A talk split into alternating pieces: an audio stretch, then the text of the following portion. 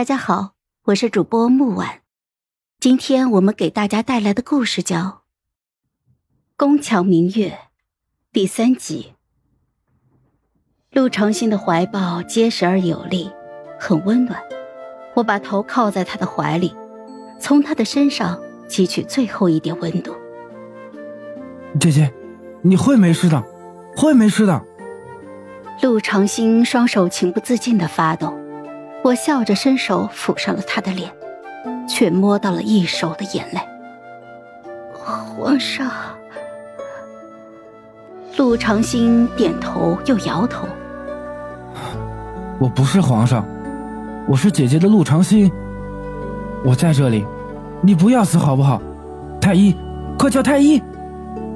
我笑着摇头，把唇凑到了他的耳旁。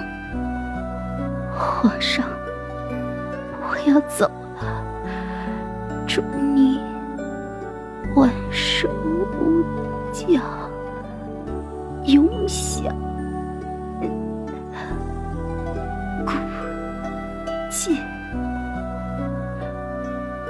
我双手无力的下垂，我感觉到有人把我抱得死紧。意识的最后，我脑中只闪过了一个念头：林景天。假死要咒三天的效力，你可要靠谱一点呢。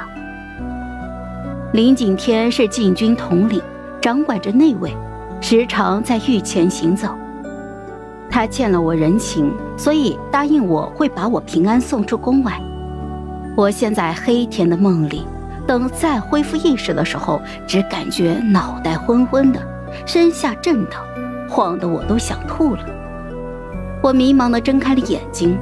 头顶是广阔的夜空，繁星点点，无边无际。我出来了，挣脱了那囚笼一般的四方天地，我在宫外了。我激动地坐起身来，发现自己躺在一辆板车上，身上堆满了蔬果。板车的前面，一道挺拔的背影端坐马上。听见声响，林景天转过了头来，跳下马。他凑到我的旁边，勾起了唇角，露出了一角尖尖的虎牙。清月姑姑，幸不辱命，咱们的恩怨便一笔勾销了吧？我伸手拉住了他的衣袖，刚要张嘴，喉咙里却发出了一阵怪响。林景天疑惑的把脸凑了过来。我，呃我吐了林景天一身。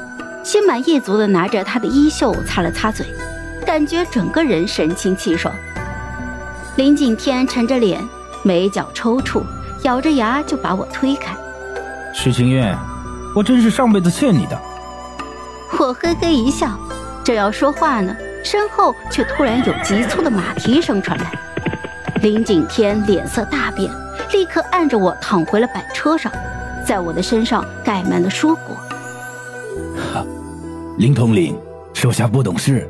您看这些瓜果蔬菜，下官叫人备几车送您府上便是，怎还劳您亲自驾车呢？说话的声音越来越小。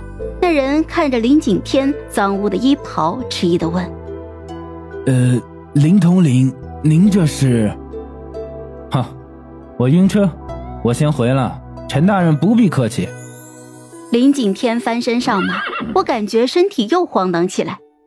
片刻之后，我实在是忍不住了，偷偷拿起了一个水蜜桃，随意的在衣服上蹭了蹭，就放到嘴边咬了一口。嗯，甘甜多汁，清香四溢，啊，真美好啊！